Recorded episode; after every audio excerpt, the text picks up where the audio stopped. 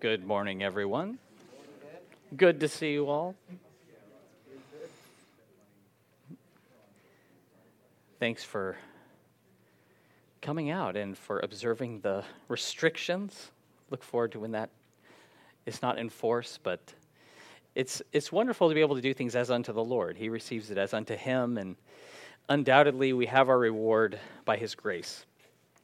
So, and we have rewards now to be with one another, to have fellowship in His name, and uh, praise Him. What a holy God! It's like we have, He has those living creatures that are nonstop, day and night, do not rest, singing holy, holy, holy to God, and yet He listens to us, and He knows our hearts, and and desires for us to draw near to Him so He can reveal Himself to us, that we can walk with Him by faith. A couple of announcements before we get started. Um, there is a roster with signups outside uh, that Trudy's prepared. So if there's an area where you'd like to serve, uh, please see that and put your name down. And also, after service today, get your tea, coffee, uh, whatever's on offer. And then Anna, she's not just a talented drummer, but she'll be sharing with us about Planted, uh, which is a ministry she leads that targets, it's really seeking to bring Christ to young people, to bring encouragement uh, for Christians who are following Jesus. And uh, it's a great, great to hear what the Lord is doing and how we can be involved with that. Let's pray. Thank you, Lord, that you are an awesome God. There is no one like you. There is, you are beyond and above all. You are holy and awesome in your ways, and we delight to draw near to you now. By faith, we seek you. Please have your way in our hearts as you fill us with your spirit, as you uh, show us our need and our helplessness apart from you, that without you we can do nothing. Thank you that you have given us life and that you, it is an abundant life you give us. And thank you for the rewards you give to those who walk by faith and not by sight. And I pray that we'd have understanding of your truth today, that it would be rehearsed in our minds throughout the week, that we would be strengthened in faith and encouraged as we hear what you have to say to us. In Jesus' name, amen. We'll begin in Hebrews chapter 11, starting in verse 30. I went to high school at Grossmont High in San Diego. We had a cross country team. And so the sports were a little different there, where uh, the, each neighboring school would compete weekly during the season. And in the local paper, we would read up on the team that we were going to uh, run against, and you'd see their times and get a good feel for the competition. And one week, our coaches decided to change the layout of our home course. It was, it was going to be an easy win on paper, and it seemed like, uh, you know, let's just try this out. This is the right time to try it because of the competition we'll be facing. And we were confident. I was not one of the top four, but we had our. So the way it works is there's seven players on each team, and you basically add up their places, and whoever has the low score wins. And our first four were in front of their number one. We're just crushing them, basically. But the problem was our people up front, they didn't know the way, and they ran the wrong direction and had to go back and had to run a couple extra Ks. And uh, the team lost that went on to win the comp, but we lost to that team because we expended effort in the wrong direction. Like you need to you need to go the right way if you want to win the race. That statistically inferior team because they went the right way, they finished the race and they won the day. And we have in chapter 11 this, these examples of people who placed their faith in God. By faith they lived their lives. They, they walked in the way that pleased him, and they demonstrated it by the choices they made talks about Abel and Abraham, Moses, Isaac, Jacob. They're highlighted in this passage. Sarah, people who by faith did great things because they trusted God who empowered them. They ran their race and received his approval, his condemnation, not condemnation, commendation. And that's what you want, right? You want to be approved by God. You want him to say, That's my guy. That's the one to whom I'm looking, that one with a contrite heart, the one who trembles at my word. He's the one I will use. She's the one that I look upon. These looked to the God who is invisible, who made promises to them who they knew he would be faithful to keep. Even though they didn't see the answer, they didn't see the, the, the end, he brought them there by his grace. They were persuaded he was able to perform all he had promised. Things that were impossible, they trusted him, and he helped them. Hebrews 11, verse 30, picking up that passage there. By faith, the walls of Jericho fell down after they were encircled for seven days. By faith, the harlot Rahab did not perish with those who did not believe when she had received the spies with peace. It says, By faith, the children of Israel crossed the Red Sea the Jordan River. Because of unbelief, the Hebrews that crossed the Red Sea, they did not enter into Canaan. For 40 years, they were led by the Spirit of God. God provided for them in the wilderness. And after the death of Moses, they crossed over the Jordan. It was a time where the Jordan River would have been very deep, and no one would have been expected to cross at that time. But by faith, the priests who carried the ark, it says, when the soles of their feet touched the Jordan River, God said to walk over it. When the, their feet touched the water, the waters began to pile up in a heap on one side, and the whole nation was able to walk through on dry ground. Jericho was that first stronghold the Hebrews encountered, and God would fight for them. It says that Joshua was met by the captain of the Lord's army. He was taught that day that he was not in charge, it was God who was uh, leading them. And you think people in Jericho, like, wow, the Hebrews have crossed the Jordan, all of them? They're little ones, they're animals. That's impossible. They shut up their gates, they allowed no one in or out, and God delivered the city in a miraculous fashion. Because for six days, he said, walk around the city once each day, and on the seventh day, go around seven times, and at the sound of the ram's horns, the, the, the signal, everyone shout, and the walls will fall down, and God will give you the city. And that's exactly what happened. The seventh day, circle seven times, go in, they take the city. All perished except for one woman, Rahab, and her family. Rahab the harlot was spared, and her story begins long before the walls fell. Prior to crossing the Jordan, Joshua sent two spies into Jericho to check it out, to see the lay of the land, and they stayed at her accommodation. Word came to the king that she was harboring spies and said, Bring out those two men that have come to you. And instead of bringing them out, she hid them. And she uh, told them to leave, so she let them escape and then directed the king's men in the wrong direction. Why don't you turn to her words in Joshua chapter 2, starting in verse 8? And we can see her belief in God. Joshua 2, verse 8. She's going to be speaking to the two spies. It says, Now before they lay down, she came up to them on the roof and said to the men, I know that the Lord has given you the land, that the terror of you has fallen on us, that all the inhabitants of the land are faint hearted because of you. For we have heard how the Lord dried up the water of the Red Sea for you when you came up out of Egypt, and what you did to the two kings of the Amorites who were on the other side of the Jordan, Sihon and Og, whom you utterly destroyed. And as soon as we heard these things, our hearts melted neither did there remain any more courage in anyone because of you. For the Lord your God, He is God in heaven above and on earth beneath. Now, therefore, I beg you, swear to me by the Lord, since I have shown you kindness, that you will also show kindness to my father's house, and give me a true token, and spare my father, my mother, my brothers, and my sisters, and all that they have, and deliver our lives from death.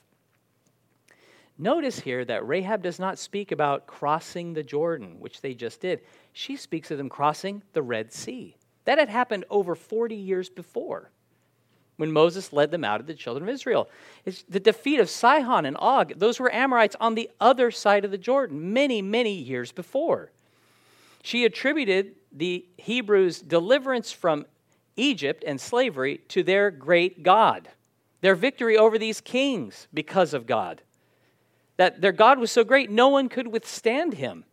And she acknowledged that my people are terrified of your awesome God because he's God in heaven above and on earth beneath. And this isn't just what she heard, it's what she believed.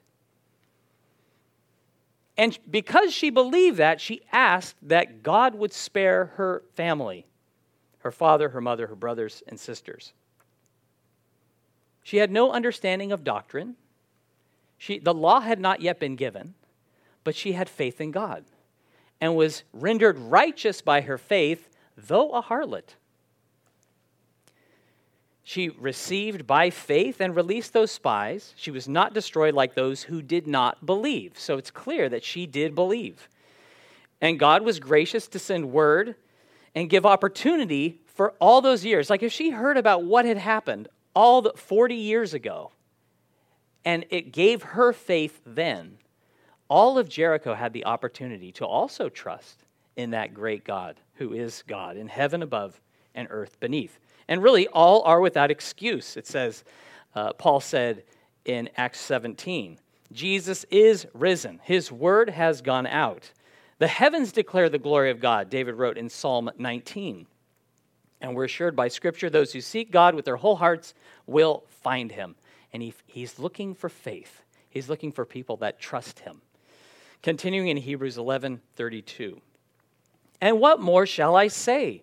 For the time would fail to tell of Gideon and Barak and Samson and Jephthah, also of David and Samuel and the prophets, who through faith subdued kingdoms, worked righteousness, obtained promises, stopped the mouths of lions, quenched the violence of fire, escaped the edge of the sword, out of weakness were made strong, became valiant in battle, and turned to flight the armies of the aliens. The writer saying, There's not enough time to describe everything and all the people who have followed God and the things they've done by faith in Him. He does drop some names, however, of Hebrews that they would, the Hebrews would have been knowledgeable of. And the testimony of Scripture, it just scratches the surface of the many who have followed Christ by faith. And I love the inclusion of Rahab the harlot and others because where some find fault, God sees faith. We have a tendency to cover the flaws of those who we esteem. We kind of explain it away or try to hide it. We don't put that on their resume. Right? There's things that you would not divulge about yourself unless you had to. But it, it, she's described as Rahab the harlot. She's justified by faith in God.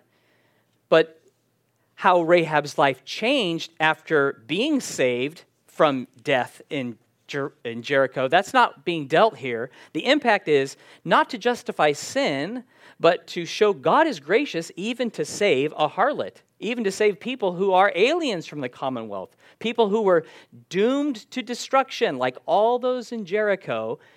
There, there was salvation for them. There was forgiveness for them. There was life for them in, by faith in God. And the irony of the inclusion of all these names is if it wasn't for this passage, their lives could be defined by or summed up by something very different. Not by faith, but that's the way that they're put here. Being, being a person of faith in God is not a claim to sinlessness. These were all used by God. The, the one part that is consistent within them all is they were all used by God in battle to win battles. These great exploits were done by faith in God. Gideon, he defeated the host of the Midianites, that was more than the sand of the sea, it seemed, uh, with 300 men. By faith in God. By faith in God. Barak went with Deborah the prophet, prophetess and overthrew Sisera and all his chariots and horsemen. Samson, he exhibited supernatural strength and one day killed a thousand Philistines with the jawbone of a donkey. And he killed more Philistines in the day of his death than over 20 years of being a judge in Israel. By faith, he did that. By faith, Jephthah, he was a valiant son of a harlot, but God gave him a great victory over the Ammonites, and he kept his vow to God by faith, even though it cost him the life of his only daughter. By faith, David slew a giant. And by faith, he did not slay Saul when he had the chance. By faith, Samuel anointed Saul king, and by faith, he anointed David king when Saul was still alive. And he's like, if he hears about this, he's going to kill me. God said, do it. And he did. Faith in God to move that, it moved them to do what they did. and they were successful and saved by faith in God.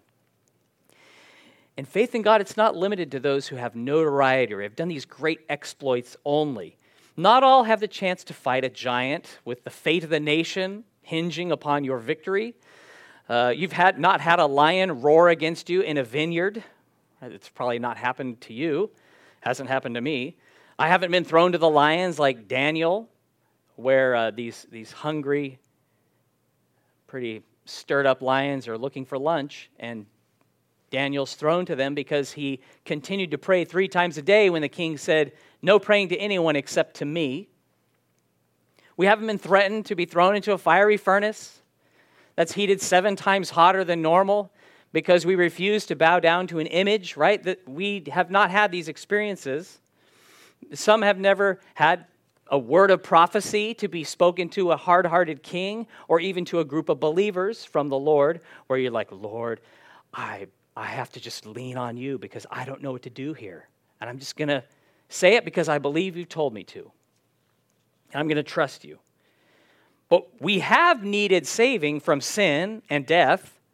We have been lost. We have been weary and wounded. And the life of faith, it's often lived away from the eyes of other people. There's no notoriety involved, perhaps even infamy from the world's perspective, where we're dealing with our sins as God deals with us. That's what a lot of Christianity is about forgiving those who have wronged us, telling the truth when lying would provide seemingly an, an easy escape, choosing to love when our flesh could justify holding a grudge or hating on somebody when we realize that those little things they have massive implications that it's faith in god we need not our boldness or our courage. We need him. We need him. Or else our efforts will not be fruitful. There's a lot of pitfalls to faith. Because we do put a large emphasis on learning the bible reading the bible we can make knowledge a cheap substitute for faith. Like because i know this doctrine well, obviously, I'm trusting God. But that's not the case, is it? Those two can be very divided. The, the Pharisees, they knew the truth of God's word, but they did not place their faith in Christ, so they weren't forgiven. Doing a good work with a hope to aim, eh, that aim to earn favor with God, that's another pitfall. That repentance, it's an evidence of faith, it's not a substitute for it. Continuing in Hebrews 11:35, women received their dead raised to life again, and others were tortured, not accepting deliverance that they might obtain a better resurrection. Still others had trial of mockings and scourgings, yes, and of chains and imprisonment. There's several times in the Bible where people did have their uh, family members raised to life. They were revived a couple of notable Old Testament occurrences were with Elijah and Elisha. One of them is Elijah. He was being sheltered by a widow and her son, and one day her son fell ill and passed away.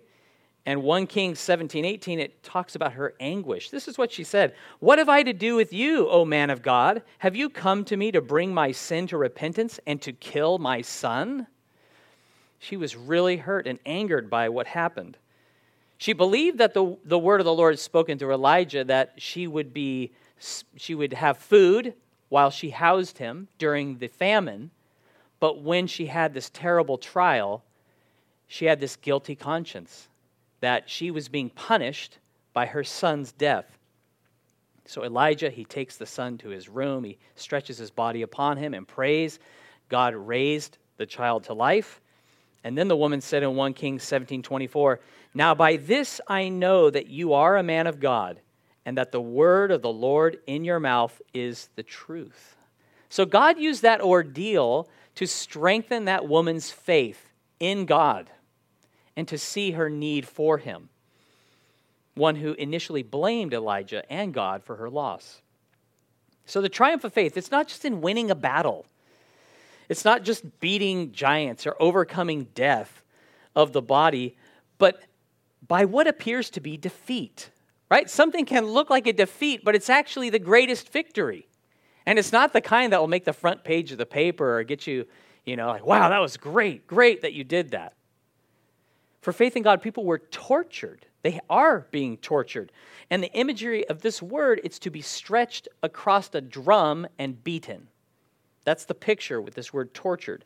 And it's like they made a choice to be tortured rather than to deny Christ, knowing that they would be bountifully rewarded with his presence and eternal life. They endured mockings, scourgings, beatings, imprisonment, chains, assaulted emotionally, physically, deprived of freedom, kept from their family and friends.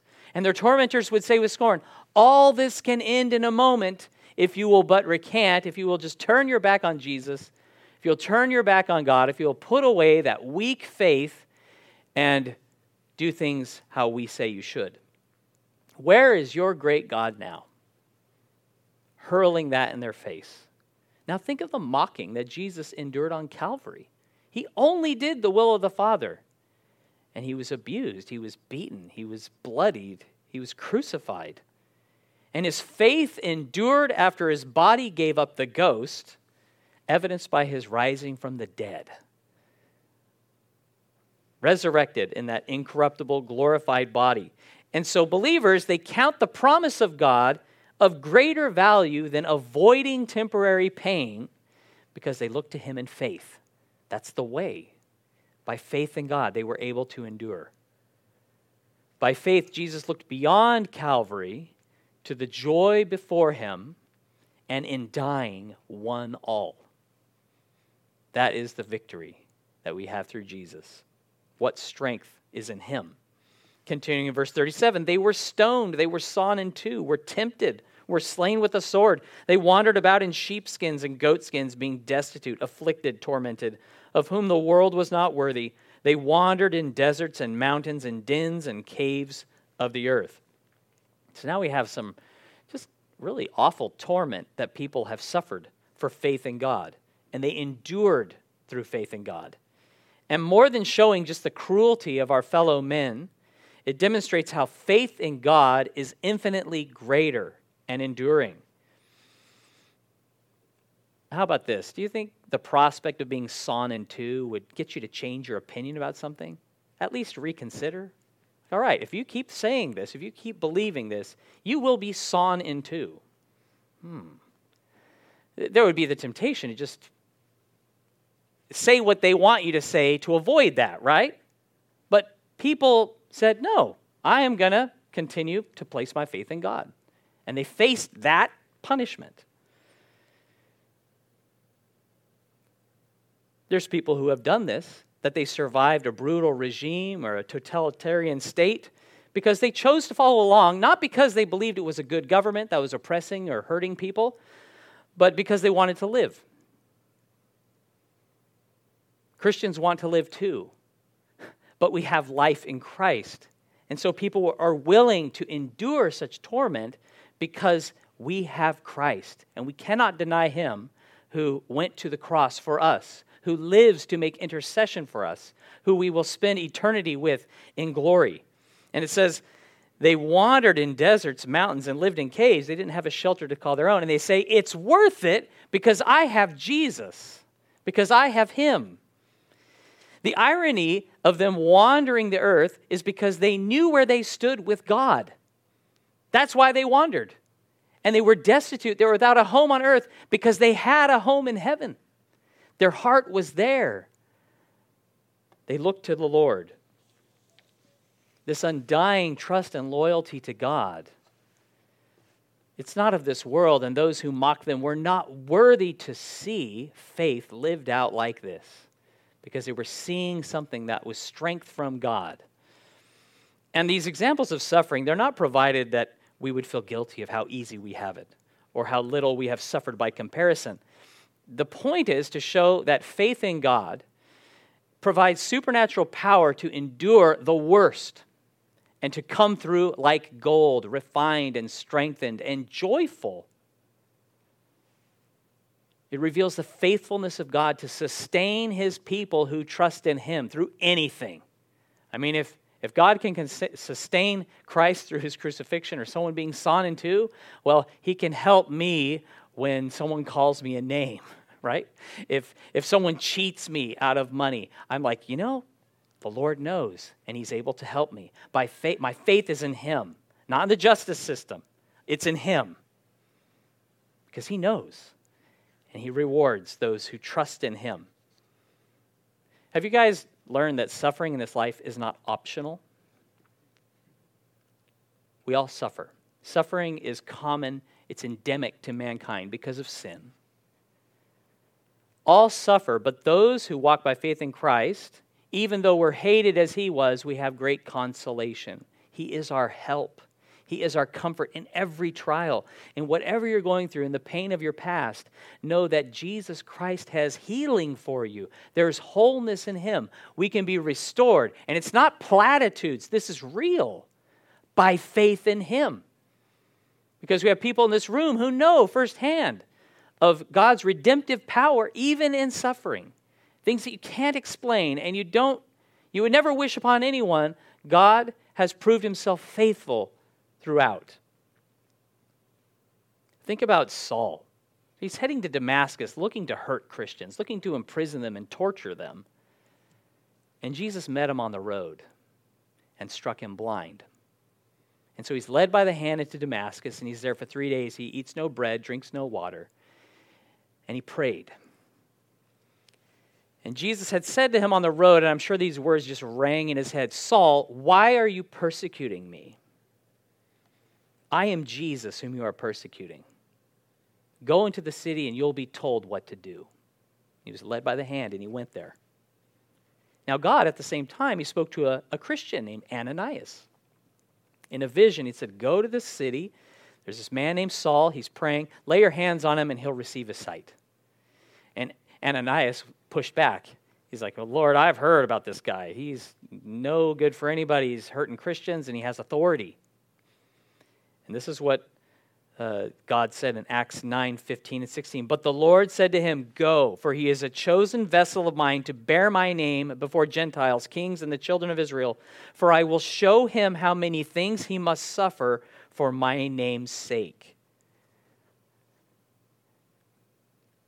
Isn't that an odd thing? Where it wasn't the promise of peace, not everlasting life, that or the hope of forgiveness, that caused Paul, to, uh, Saul to become Paul, but how much suffering he would have for Christ's sake because his eyes were opened to the suffering of Christ for him.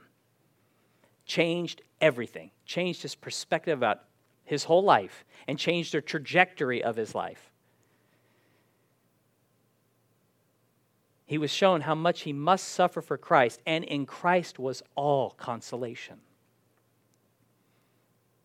that Christ is worthy of that sacrifice. Being convinced of God's goodness, His promises, and His love for us, it does more than help us make sense of our suffering. Sometimes we just want to know, we, we feel like if I just had the answer or the reason why this has happened, I can go on. It may never make sense to you why you have suffered so. But no, through faith in God, we are greatly helped. He is the one who comforts us, He is the one who helps us. We have hope in Him. And I just lift up Jesus before you now and say, look to Him, trust in Him. Believe that He is a Savior, He is a deliverer and a Redeemer and a restorer of souls. God has purposes even in the fiery trial he allows. It says in 1 Peter 4:12, "Beloved, do not think it strange concerning the fiery trial which is to try you, as though some strange thing happened to you, but rejoice to the extent that you partake of Christ's sufferings, that when his glory is revealed, you may also be glad with exceeding joy." Think of the children of Israel. 400 years of slavery in Egypt, and the testimony of God bringing them out brings this harlot Rahab to faith in the living God, where she is saved. She's delivered. Because of the suffering and God's deliverance, now she believes in God. For 40 years, the Hebrews, they lacked a land of their own as they followed God through the wilderness. His, his presence led them, and their faith was tested to the point they could, their faith was strong enough to cross the river and to walk around Jericho and to follow God's commands and enter into the inheritance He had for them. The believers in Peter's day, they faced such persecution. They were scattering because of the, the killings and the, the tortures and the, the imprisonments. And Peter says, Don't view trials or suffering like a foreigner, but a welcome guest. God promised that guest is going to visit someday. So don't be surprised when it happens, when it comes calling. But look to the Lord, trust in Him. There is help in Him and hope. This is pretty cool. Blind Saul, in prayer, he sees Ananias coming, laying hands on him, Acts 9 17 and 18. And Ananias went his way and entered his, the house, and laying his hands on him, said, Brother Saul, the Lord Jesus, who appeared to you on the road as you came, has sent me that you may recover your sight and be filled with the Holy Spirit. Immediately there fell from his eyes something like scales, and he received his sight at once, and he arose and was baptized. Think of the trade. Saul is blind for three days. He's hungry. He hasn't eaten or drank anything for three days. But how does this begin? Brother Saul. Brother. He, he is now a brother. He has a word from the Lord. He, he receives his sight and more because his eyes have been opened to Christ and now he's filled with the Holy Spirit He's been forgiven of all his sin. He has eternity with God promised him. That's a good trade off. Man.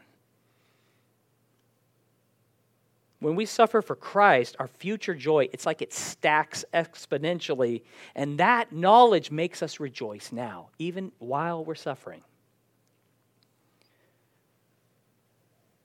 Christian, are you by faith rejoicing today? you're rejoicing in your Lord. Hebrews 11:39. And all these, having obtained a good testimony through faith, did not receive the promise, God having provided something better for us, that they should not be made perfect apart from us. These mentioned by name and many others by faith in God, they had a good testimony of God. God said, I approve. I approve of this faith. This is my son. This is my daughter, whom I love but they didn't experience the full I guess the full power of or the full fullness of the promise yet.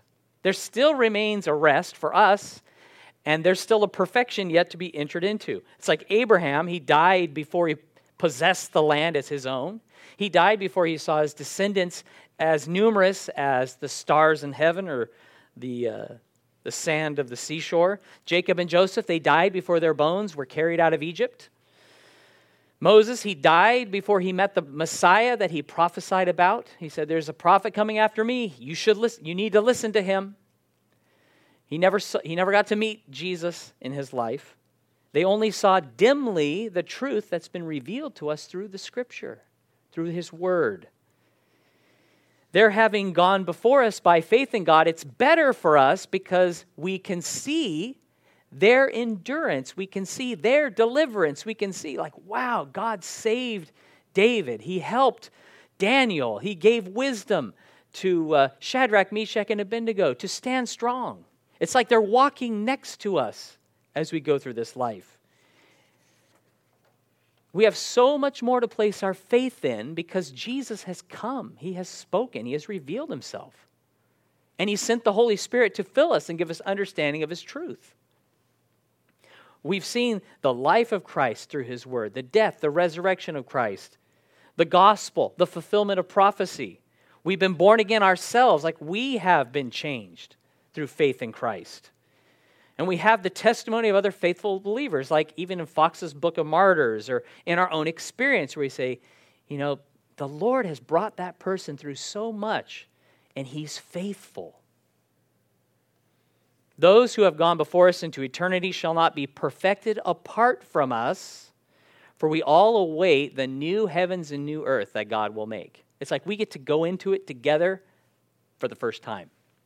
It's really cool. When I went to a new high school, they had some people, previous students who were there, who showed us the ropes and said, All right, this is where you go to lunch, and this is uh, where your locker is. Okay. It made the big campus seem a lot smaller.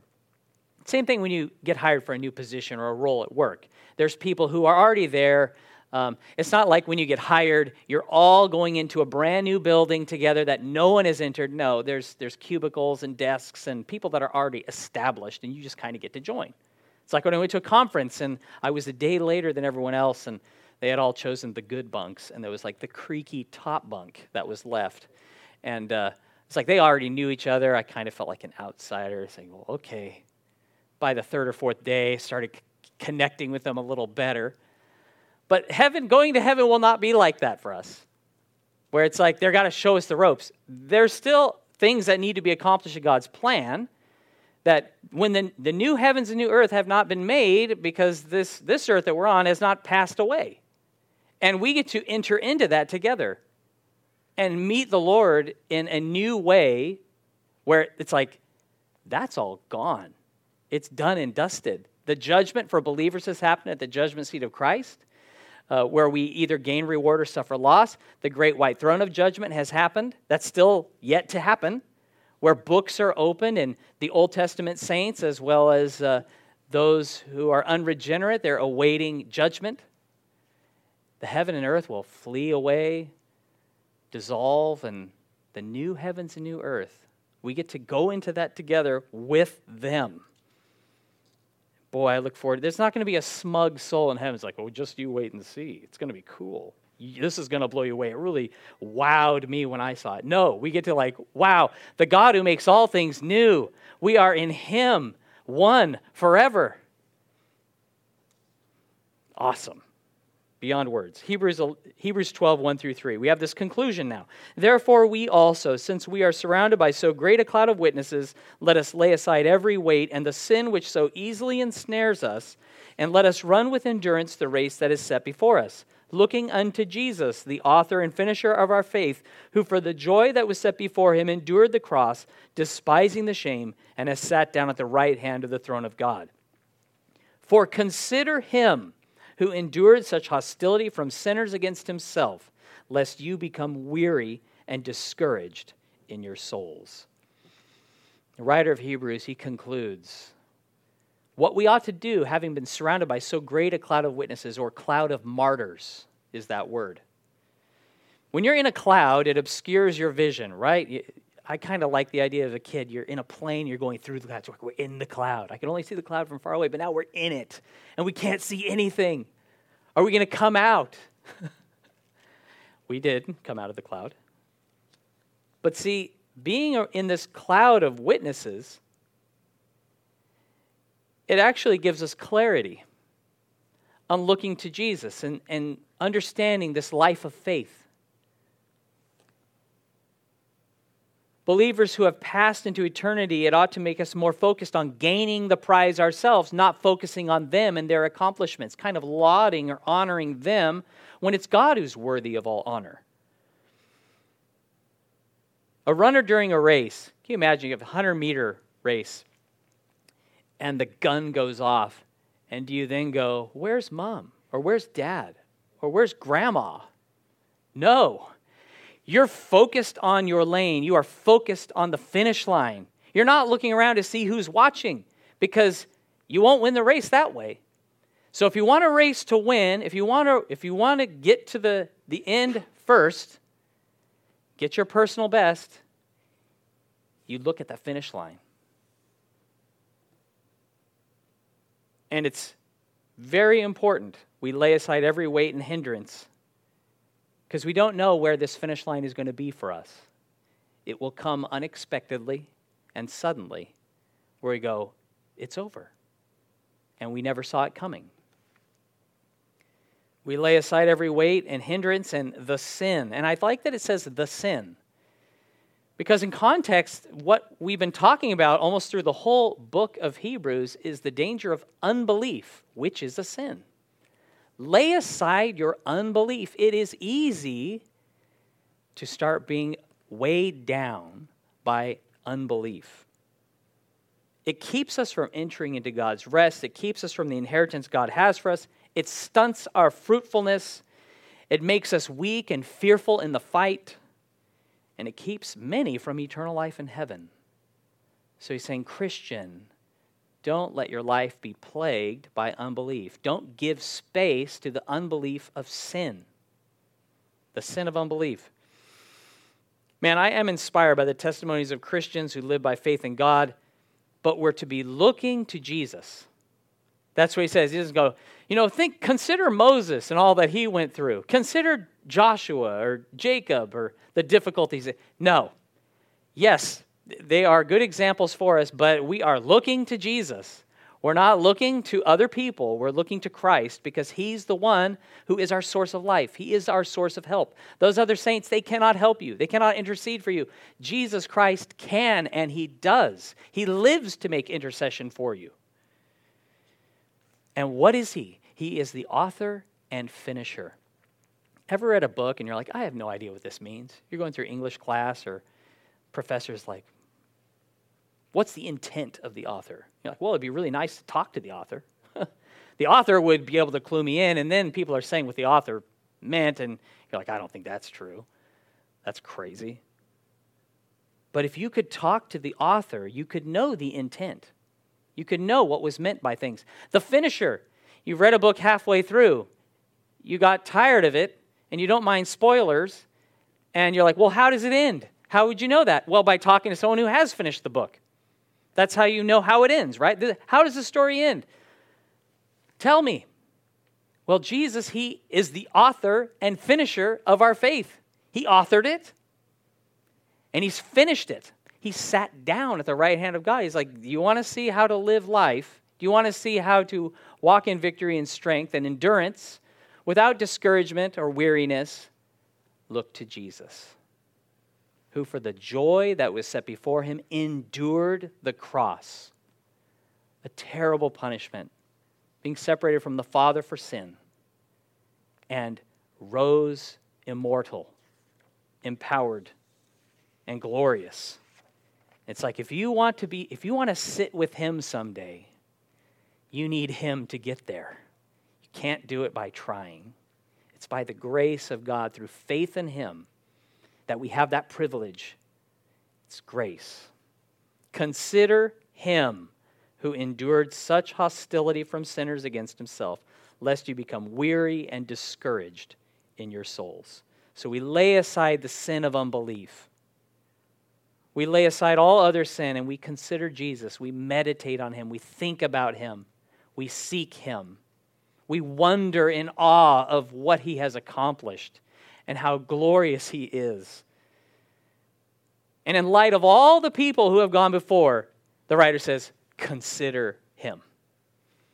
There's a lot of things that we could be speaking about, but Jesus, he's the one we consider, the one who can save us and redeem us. So, are you weary, believer? Are you discouraged? We have here the cure, the antidote for weariness and discouragement, and a guard against it. Consider Jesus. When we get discouraged and weary and weak, we're often looking to our own inadequacies, what's happened to us, what's out of our control, laments, griefs, sorrows, regrets. Look to Jesus now. Contemplate him, wonder and marvel over him, and by faith follow him without a thought for yourself, because he is worthy. In him alone is strength for life. Let's pray. Oh, Father, thank you for Jesus Christ. Thank you that He is the Christ. He is the Son of God. He is victor. He is supreme. Thank you for the life that you've given us. Thank you for loving us. Thank you for your goodness. Thank you that there's nothing you need to do to convince us of the truth, but it's we who need to humble ourselves and receive it. And thank you that you bid us to consider Christ today, to look to him, to trust him by faith, to uh, confess our sins, by faith to walk in godliness and holiness, by faith to take heart in what Jesus has said and all he has done, knowing that we have this glorious reward of your presence now and heaven forever. Thank you for the redemptive aspects of suffering, Lord, that when we suffer for Christ, in you is great consolation. Lord, I pray for those hurting hearts, for those who are who feel far from you, I pray that they would draw near to you by your grace. Thank you that you've done everything through Christ that we can receive the healing and hope and wholeness that is available by grace through the gospel. And uh, Lord, I, th- I thank you that it is a sure expectation that one day we will be with you. We will be glorified in your presence. We will celebrate you forever. And I thank you that we can start now, that you put a smile on our face, you put joy in our heart. And even though we might weep today, there is joy in the morning. When Jesus died on the cross, that he, he for the joy who went before him, endured the cross, despising the shame. He shrugged it off and is now at the right hand of the Father, sitting down. And Lord, may we rest in that place. May we rest in you. Have your way in our hearts, dear God. And thank you for your glorious power, your redemptive strength, and your goodness. In Jesus' name, amen.